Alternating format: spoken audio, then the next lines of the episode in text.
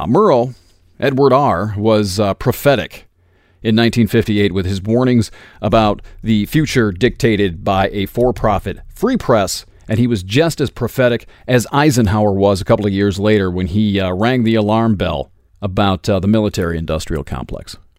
None of this happened yesterday. None of it started with Trump. None of it started with Obama or even George W.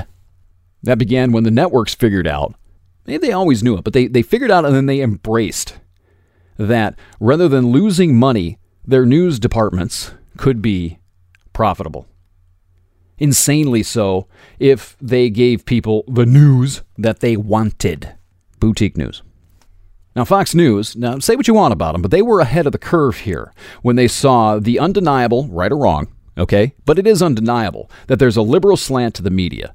The corresponding hole in the market as well. They saw that and they saw how to fill it, Rush Limbaugh style. Not only did they fill the hole in the market, they showed just how little people cared for the amount of truth their spin of choice contained.